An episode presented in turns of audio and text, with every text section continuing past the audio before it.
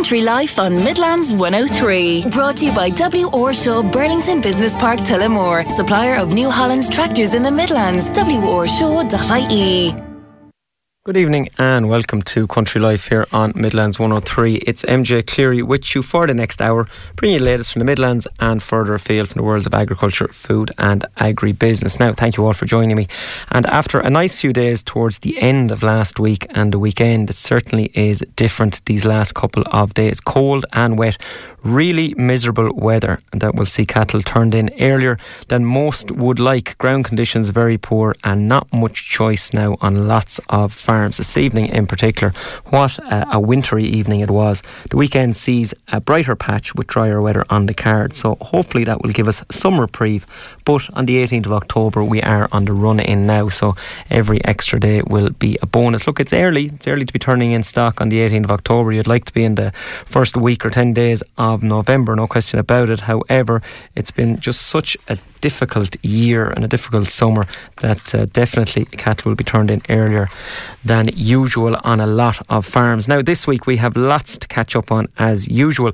Greenhouse gas emissions are what agriculture is known for now, and farmers are really playing their part with reducing these from their holdings. The thing to remember here is that reducing emissions on our holdings will more often than not save us money and can increase profitability given the sector and given the farm type.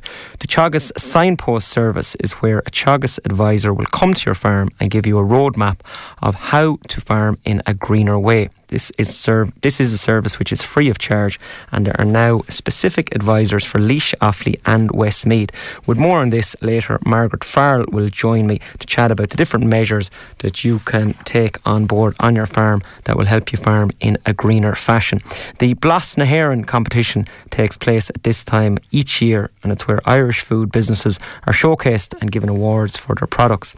They are prestigious awards to win and have grown in stature over the last number of years.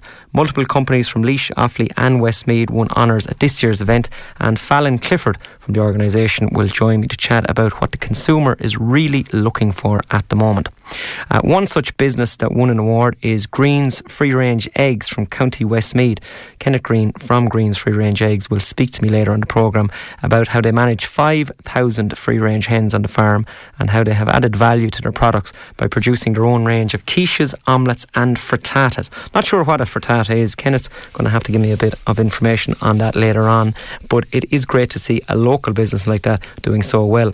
It's timely also to do a piece on eggs as last Friday was World Egg Day and Bord Bia figures show consumers bought, wait for it, 619 million eggs last year. That's an increase of almost 20%. And as I look at that, I was also thinking to myself, there's lots of little farm gate businesses selling eggs.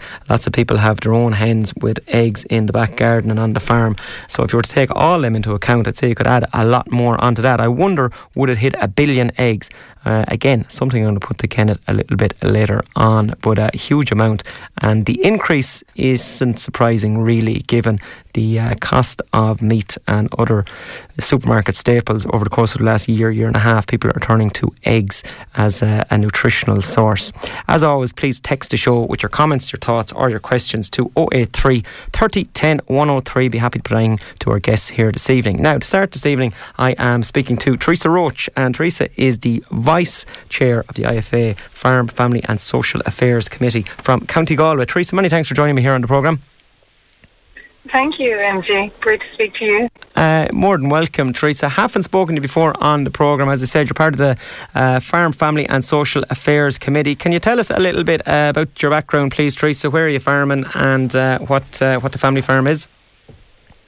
Yes, um, yeah, I'm from um, East Galway, just outside Portumna, and um, we have a family-run dairy farm, um, a pedigree Holstein Friesian herd, um, milk, milking for about 65 years on the family farm. Our family have been, um, and um, yeah, I set up a cheese business, uh, Kylemore Farmhouse Cheese, um, about five and a half years ago now, and um, we're making a mountain hard cheese. Um, we're producing it directly from the farm. Um, it's always summer milk, grass-fed production, and um, a seasonal product. And it's all produced and distributed all directly and matured all on site. and we run a farm shop as well um, all year round. Um, and um, we do farm tours and um, unique experiences like this. And it's been educational farm tours, and we do it for dairy farmers and um, students and um, and um, you're in basically foreign people on holidays as well come to it. So we've been busy. So it's growing slowly and steadily. Yeah, but it's a great enterprise. It shows that diversification is the key, Teresa, when it comes to farming now. And if you want to farm full time, look, you have to look a little bit outside the box and you have to look at different income yeah. streams. Uh, the likes of your cheese, you're adding value to your milk there, which is always great to see. What was the impetus behind that? Where did you think of that? Yeah, I totally agree. And that was actually the whole ethos of it. Um, you know, I was a nurse for 14 years and I travelled the world and had come home and I thought, um, you know, I had seen lots of added value businesses across Australia, New Zealand, America, and I personally felt from New Zealand that I had seen there was a big interest in added value on small holdings. Like it didn't have to be from a big farm, but a very small holding was adding value showcasing small production and something I felt very passionate about um, on our own family farm. You know, as I said, we've been producing milk for a long time, and I thought it was at a stage where we needed to be able to show quality, um, added value, and take a little bit of the um, I suppose put a bit of pride back into the family farm was really important. You know, um, I thought there was a great opportunity to be able to showcase and produce and also identify where our community is and history and heritage and through a product to try and put a bit of a, an identity on where we come from as well and and also to try and educate people about knowing where food comes from and particularly under, bring people to the farm and to be able to educate them um, about milk production and also about cheese making. And it wasn't just for, it was also for farmers also to be able to give them um, a, a social aspect of understanding, you know, on the farm how you can add value, but also to be educated where, where after milk production, there is a process into food production. And that has been a very unique product for us, and it's sold really well in the last number of years. And um, I suppose we're doing it, I'm doing it mostly just to give something back, and as well as and, and to see some other enterprises in rural communities um, doing something similar to me. Because at the end of the day, rural farming and, and rural life is the backbone um, of the rural economy. You know, farming is the backbone of the rural economy, and our grass-fed production is the best in the world, and it's something we should be very proud of. And I think that's something I'm very passionate about um, showcasing. Uh, absolutely, Teresa. Uh, I'm looking at the pictures on the website here of you and uh, all the wheels of cheese. Where'd you learn how to make cheese? Um, I went to Switzerland actually. Um, at the time when I came home, there wasn't a big um, there wasn't much opportunity at the time to be able to, I suppose, find training and education. Um, so I thought I went to Switzerland um, to learn, and we got to work with master cheesemakers in the Alps in Switzerland, and they kindly then took me under the wing, where I was able to um, bring something from the Swiss Alps to East Galway and kind of we're at the bottom of the foothills of the Slieve Mountains, so it had to be like your farm management needs to be as important as your cheese making. It's actually more important on your farm and your your um your your cow your milk production, your grass management, um your seasonal product, and you need to have the quality of your milk the quality of good condition cows and you need to have to produce a high quality cheese so you need good you know you need to have um, everything in order on the farm before you should even consider good cheese making skills. And, so uh, I suppose we have to have the technique ready there first. Well, you, are well travelled, Teresa, and look, it does uh, we off, it does go to show that you can't beat travel for education. Uh, we often have the uh, Nuffield scholars here on the programme, and again, yeah. part of that is going out seeing what's happening in the world. As I said, when where did you make learn to make cheese? You said Switzerland. You couldn't have gone to a, a better place. It's not like you have enough going on, uh, Teresa, but you're also, as I said from the outset, heavily involved in the IFA in the Farm, Family and Social Affairs Committee. Uh, we often have people on the programme who are very busy and who are doing lots of different things. So, as they say, if if you want something done, ask a busy person. And I, I think I'm, te- I'm speaking to one of those people now. But your uh, IFA role, what you are speaking about at the moment is, and that is safety, uh, lime health safety, especially. Obviously, look, you're a dairy farmer, you're well used to cubicle lime, same as every dairy farmer in the country. But also, sheep farmers, beef farmers use lime. It's a great disinfectant. But people are maybe a little bit uh, um, carefree, shall I say, with it. What do people need to be aware of uh, when they're using it this season, Teresa? Yeah, I think we're just in IFA at the moment. Um, we're just trying to highlight the health and safety measures and guidelines, and you know to be aware it's a busy time of year, as you mentioned earlier in your program. You know, many animals are being housed right now. At the moment, all our cows are in. The ground is very wet. The conditions have changed dramatically in the last number of days. And I suppose um, the most as the temperature drops and grassland growth slows down, um, you know, it's good. Good hygiene practices are important. And I suppose when you're ha- when you're cleaning down cubicles, you know, to keep them clean and to keep your passageways clean, um, and you're scraping the yard are all important. But I suppose when you're handling high, high when you're hand, handling um, lime, for us, you know, some of them wearing goggles is really important. And if you get lime in your eyes, you know, to um, you know some safety measures either to you know to get it rinsed out or to use a tea bag and to try and um, and trying to do a good eye clean is very important. I suppose wearing gloves, milking gloves are important to protect your hands to avoid any um, lime getting contact with any cuts or open wounds, you know, because it does sting and burn quite dramatically. And um, and also, you know, just basic measures like using a container or a scoop just to kind of um, measure out the amount of lime you're using or to spread it out evenly. And um, for us, I suppose at home, it's um, it's just kind of something we do twice a day um, as the cows are indoors, and just to protect yourself and um, and to kind of protect your you know people working around with you. Um, for us, it's um, something that we've been we've been continuing to do for many years. I, I hadn't heard of the uh, tea bag, Teresa. What's that one?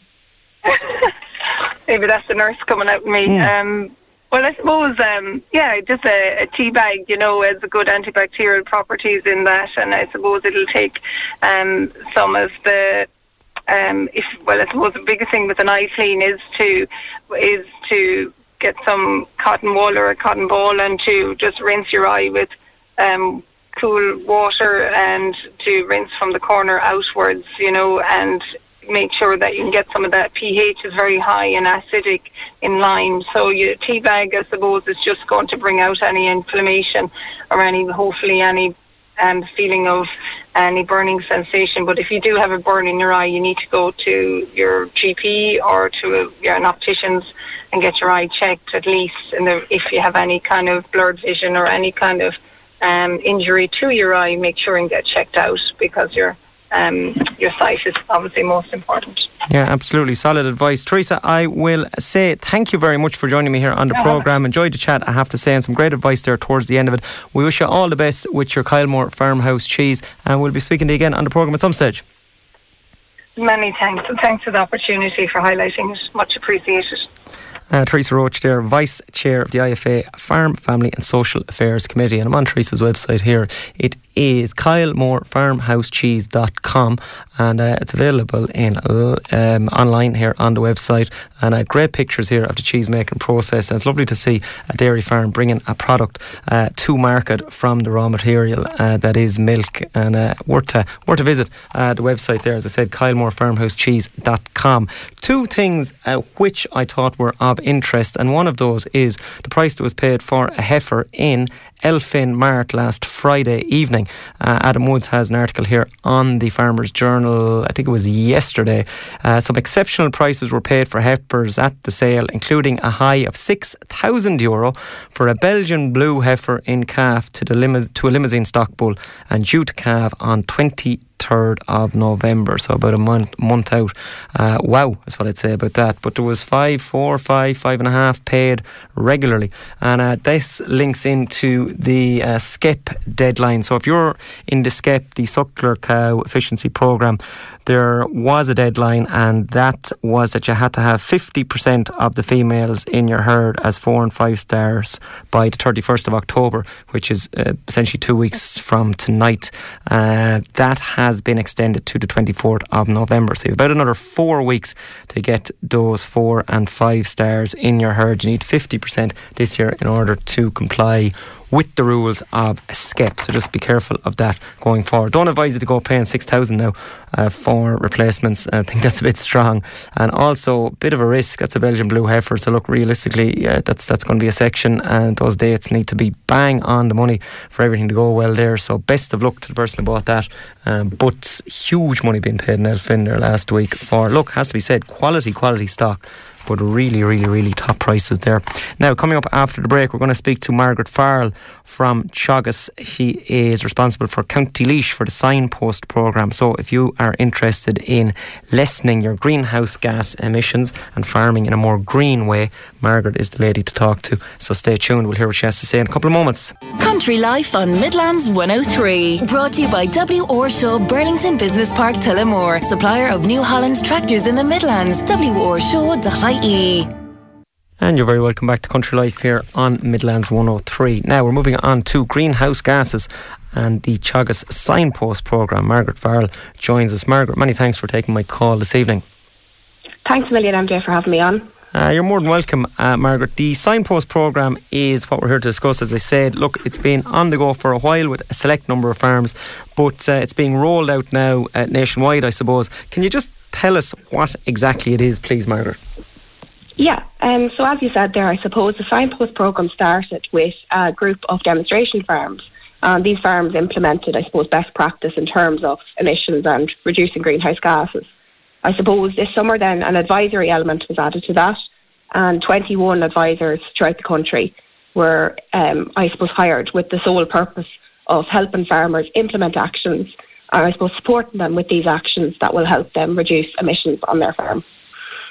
And there are um, specific uh, Teagasc advisors now set up for the Midland counties. Margaret, you're in charge of County Laois. We have uh, Owen Callahan for Offaly and Catherine Kilmartin for Westmeath. So um, Teagasc mean business with this. They have specific advisors set up for the specific locations. So they want to get advisors out on the farms chatting to farmers, yes?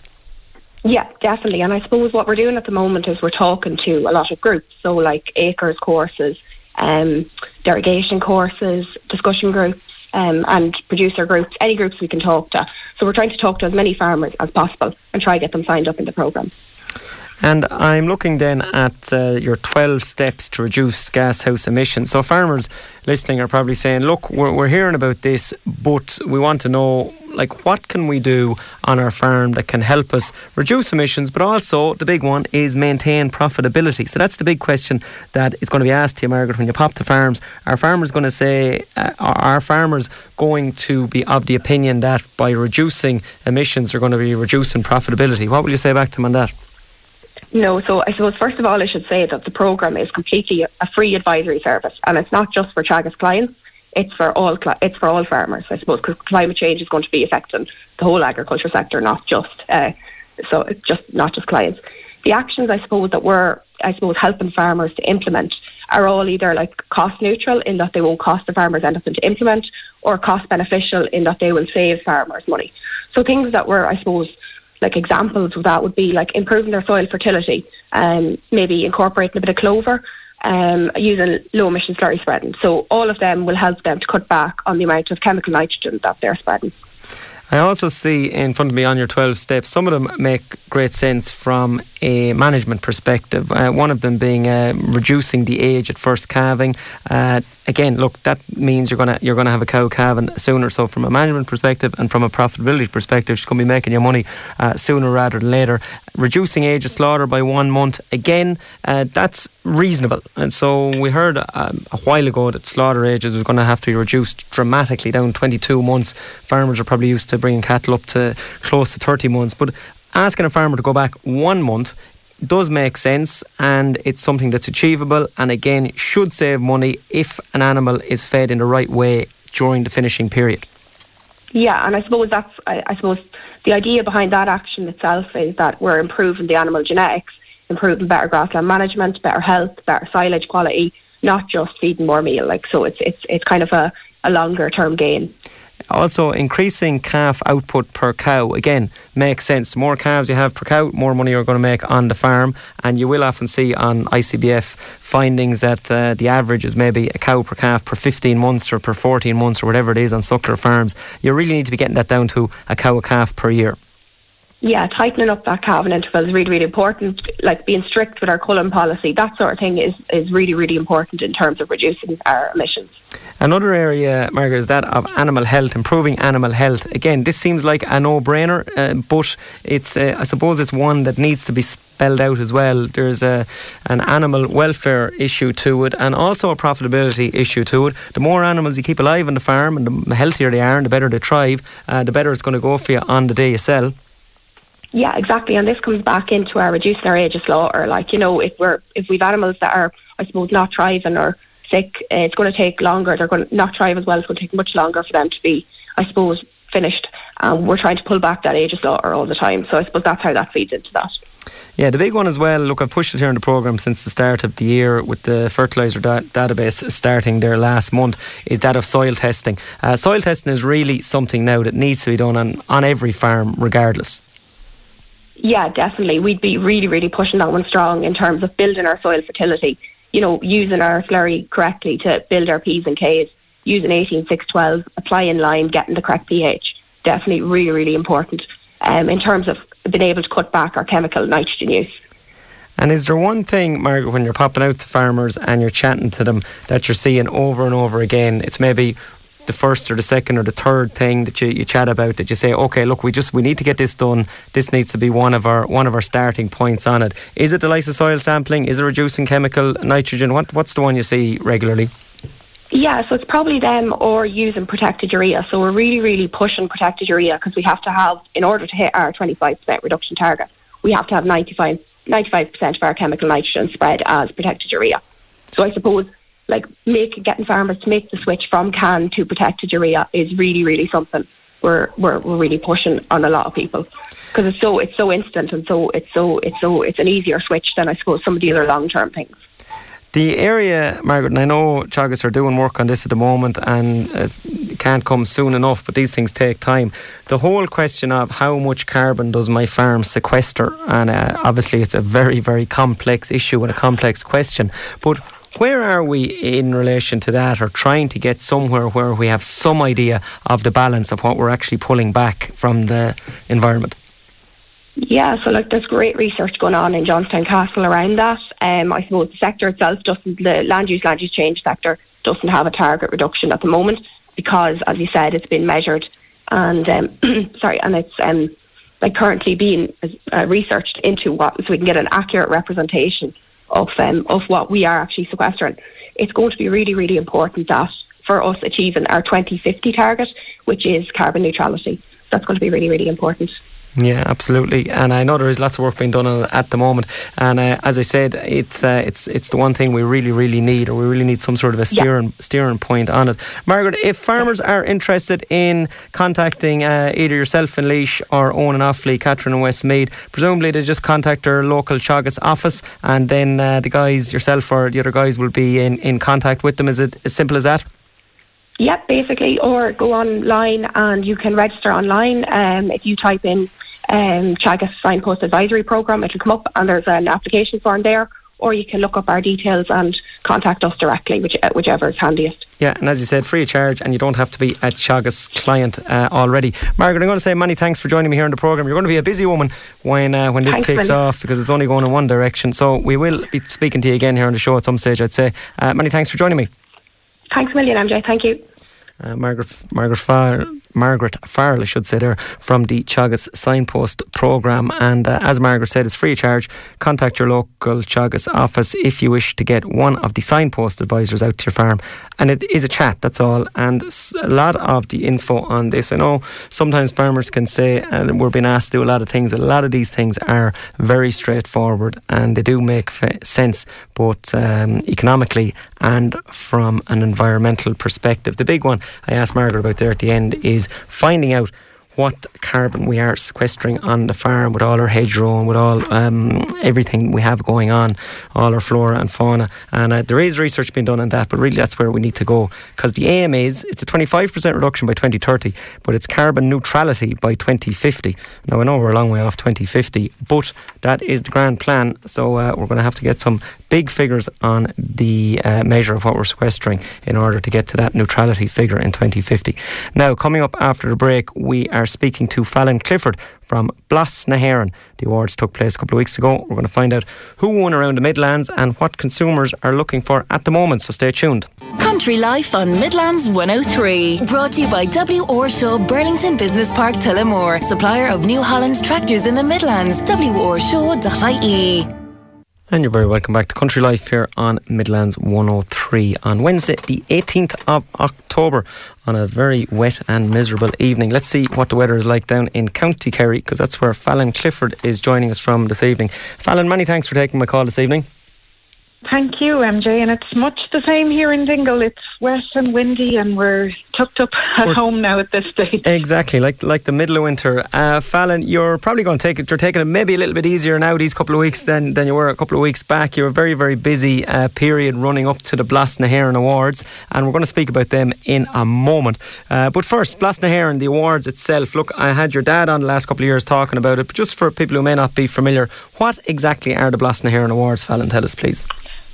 So the Blas na hÉireann Awards, it's an all Ireland competition. It's the Irish Food Awards and it's 16 years running. And it's a competition in which all producers of food and drinks across the island can enter and their products are all blind tasted.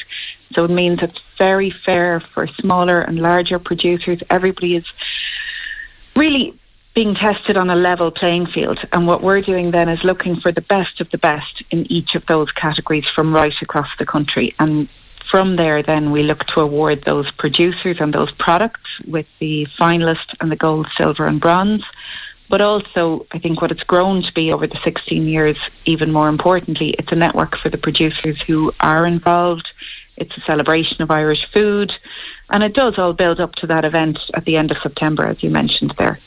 Yeah, and the, the branding of the Blas na hÉireann Awards now, Fallon, it is getting to be iconic itself. You'll see it on a product and you will you'll know it. Especially the uh, the gold one stands, stands out. The, the silver and the bronze also.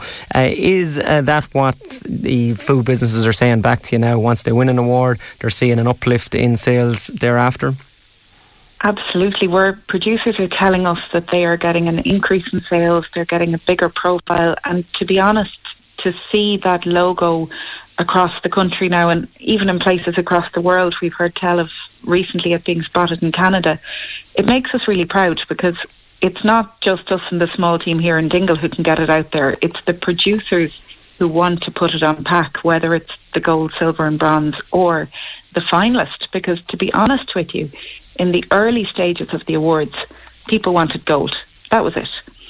But as the awards have gone on, they've realised that to get to the final stage, you're the top five in the country. It's really difficult to do. So now producers just want to be able to be, to bear that symbol on pack because it does have such an impact on their business. I presume since the start of it, Fallon, you've seen lots of different trends in the last 16 years. What are you seeing now at the moment, the last two, three years, these food businesses? What are consumers looking for? What are food businesses making? What's selling?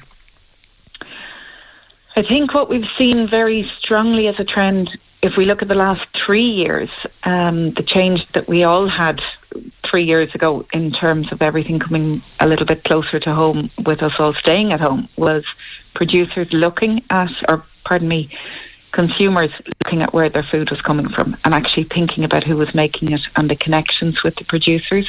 So that we've seen stay very strong. But then also, they're not just thinking about who's making it, but the impact that it's having. So you see the likes of Biasol, who were a winner of a bursary with the awards this year, who do such amazing food using what could potentially be waste products. And we see consumers really wanting to support a business like that, not least because they're also delicious.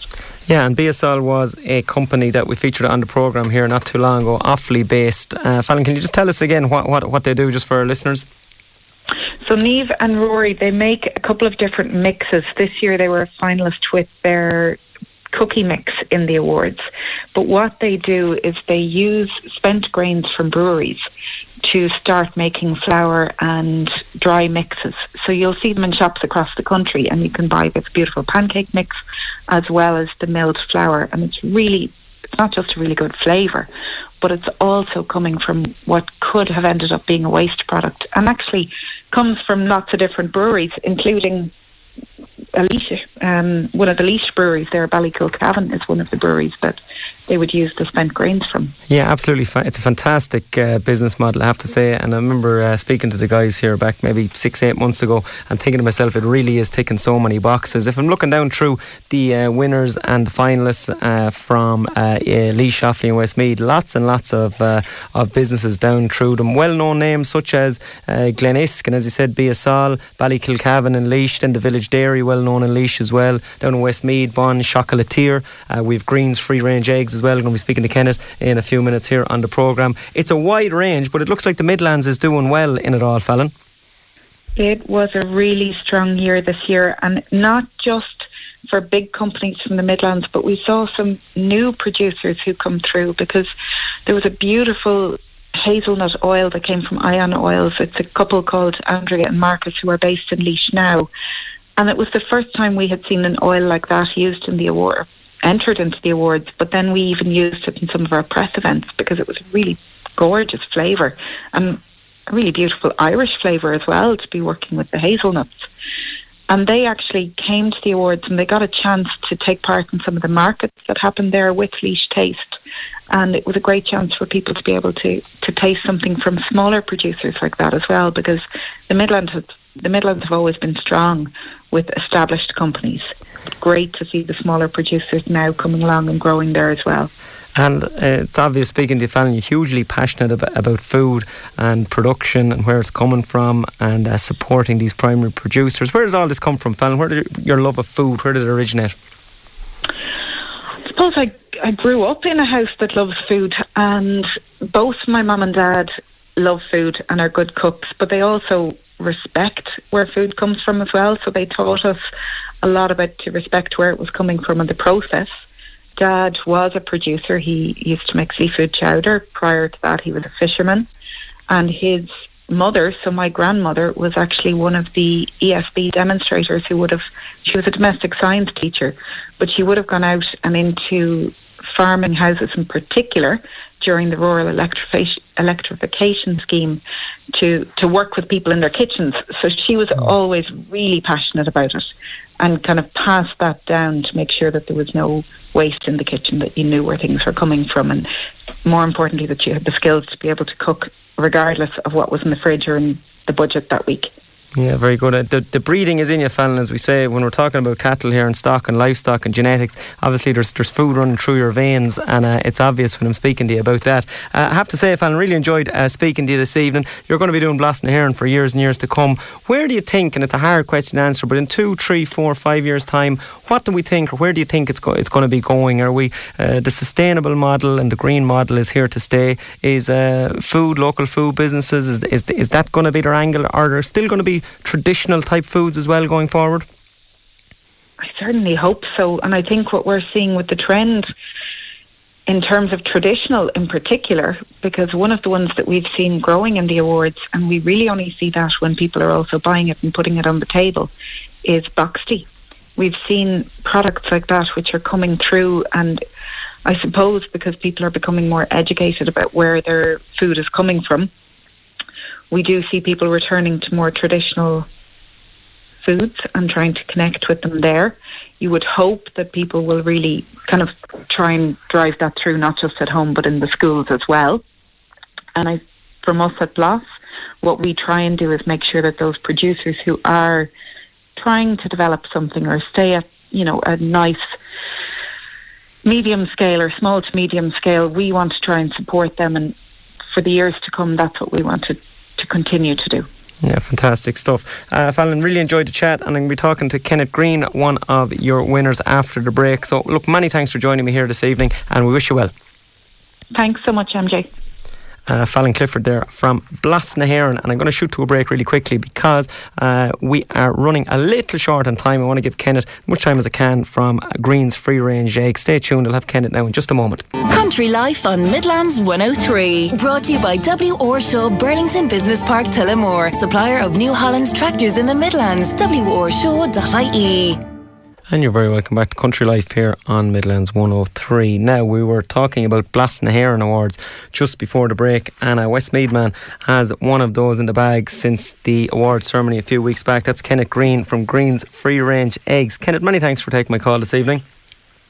Thanks, Andrew. No problem. Uh, your company, uh, your business is Green's Free Range Eggs, and that's what you won the award for. You won the award for uh, the egg, the humble egg, and it sh- goes to right. show you, yeah, it goes to show you just how uh, how important the egg is to our diet. I read out a figure at the start of the program, Mm. and that was that we had sold uh, in excess of uh, s- uh, 600 million eggs in Ireland up to last year. Uh, you played a part in that, Kenneth. You have 5,000 hens. Uh, it's a, it's a significant enterprise. Uh, yeah, well, it is indeed. You know what I mean. So, like, I suppose um, the real thing, the essence behind our business uh, is obviously free range eggs. We're we're we're you know uh, uh, uh, I suppose a specialist producers of the free range eggs. And when we set up free range egg, our free range egg business, we wanted to be able to bring it, uh, I suppose, from farm to table or farm to fork or you know market ourselves produce it ourselves and do it in a in a real traditional way and that's what we do you know. And uh, our hens are in the small flocks. They're they're obviously out free ranging every day. We have a, we have a, a, a, you know really nice um you know whether it's pastures we've nice wooded areas. We've we've got the real natural habitat for hens and I think that rubs off on our eggs, like you know, and uh, you know, so uh, I suppose that's that's what that's what we're doing here, yeah. Yeah, well, you got a gold medal, uh, Kenneth. So the so the eggs they have to be the real deal in order in order to get them. You don't you don't get a gold at the Blás na hÉireann unless uh, the No. product is good. How do uh, just Yeah. coming from a husbandry point of view, uh, Kenneth, thinking from a farmer perspective, uh, any problem with foxes? Well, look, at there's lots of things. There's there's buzzards as well. There's all sorts of you know. There's the pine marten. Hmm. There's all that sort of stuff. But look, at you have to try and work with nature. Uh, you know, we've got the specialist fencing up for poultry. We've got the sheep wired in, uh, uh, bedded into the into the earth, and they're all connected up. So you're on you're on the watch out the whole time. So, but hens are devils. Like if they get out and get over that wire or get out or whatever, you know, you can you can they can be sort of they can be snapped up fairly quick, like you know. But um, Uh, yeah. they're they're the elements you have to deal with, and for you know. Yeah, it's, no, it's part, it's part of it's part of farming, but uh, Yeah. it's it's one as you say, it's 24 seven. Um, Five thousand uh, hens. It's a lot of hens, uh, Kenneth. Obviously, Yeah. all areas of agriculture were in input or were in, Mm. uh, affected, I should say, by the increase in inputs over the last couple of years. Mm. Uh, these hens were eating lots of feed, so no doubt. Mm. Look, your margins have taken a hit.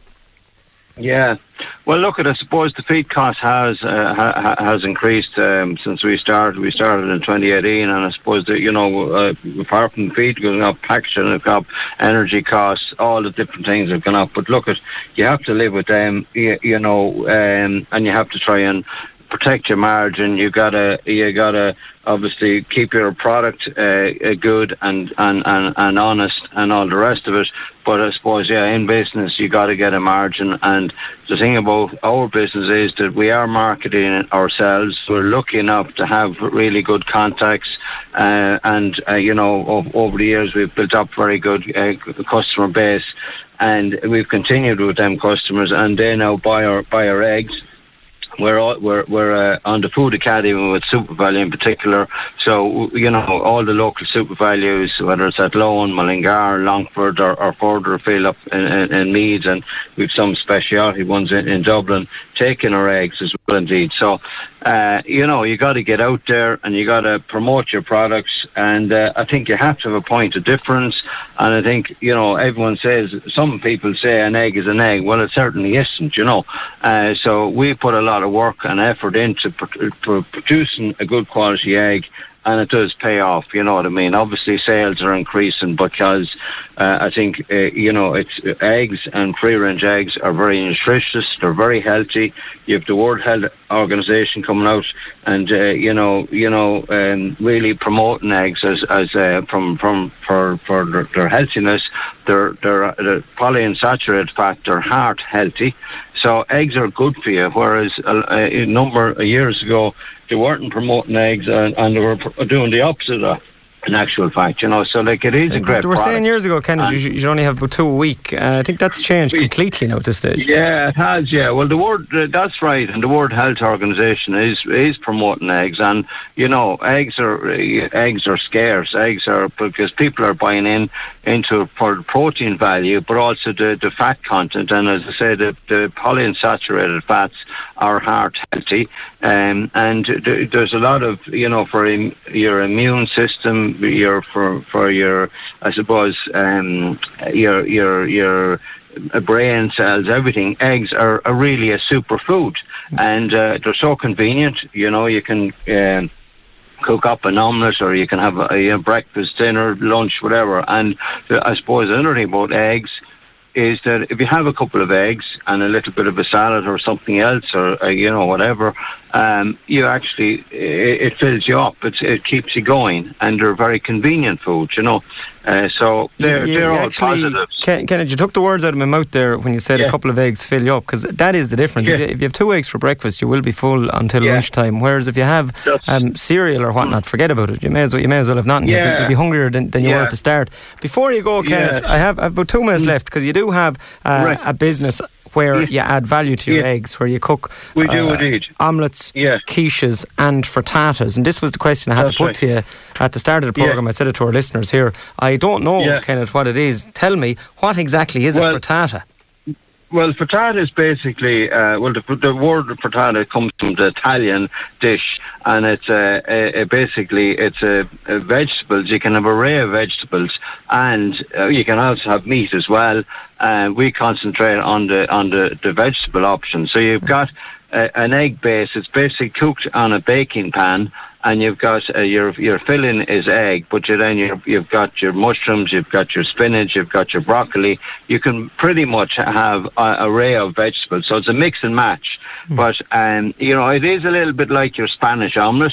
But uh, the word frittata comes from an Italian dish anyway, and uh, we wanted to develop a healthy, um, I suppose, ready ready to eat product, and that's why we decided to develop these frittatas and also the quiches as well, like you know, and uh, that's an, how, uh, how is that? How's that side of the business going for you, Kenneth? Yeah, it's look, it's it's going okay. It's a little bit more. It's it's more challenging. It's a small unit. Um, uh, we have a food kitchen set up on our farm, and we produce the products there. And uh, you know, we, we sell them again onto the, our customer base. So you, you know, we're we're on the Food Academy with SuperValu course, which are absolutely brilliant for us. And you know, other other local retailers around Mullingar, Athlone, and, and and so forth. So like uh, you know, it's it, they're, they're going okay, but they mightn't be everyone's, uh, I suppose, cup of tea. But you know, we're we're putting them out there uh, and developing it and, and promoting them, and and uh, let's see how it goes. Exactly. You know, but, uh, you're, you're, you're you giving, yeah, you're giving it your best. Kenneth, we're just out of time. I'm going Yeah. say many thanks for joining me here on the programme. We wish you continued Thank you. success, Greene's Free Range Eggs. Many thanks. T- thank you very much, MJ. Cheers. Lovely. Bye bye. Uh, Kenneth Greene there, as I said, from Greene's Free Range Eggs, and a gold uh, winner at the Blás na hÉireann Awards about two weeks ago, and that is not an easy thing to do.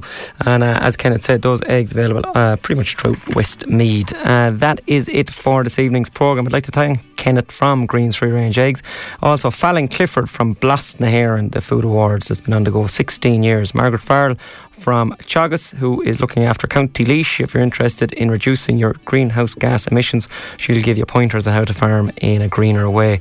Uh, Owen Callahan looks after Offaly, and Catherine Kilmartin looks after Westmeath. And at the top of the hour, I was speaking to Teresa Roche, uh, who was telling you to be careful when you're using lime on the farm. Uh, that is it for this evening's programme. I'll be back with you in seven days' time next Wednesday evening, as always. Shows repeated Sunday morning, 7am until 8am. And wherever you get your podcasts, we are on MJ Space Cleary, C L E R Y, will pop up. You can listen at your leisure. Uh, Joe Cooney's up next with Country Roads. Good night and God bless.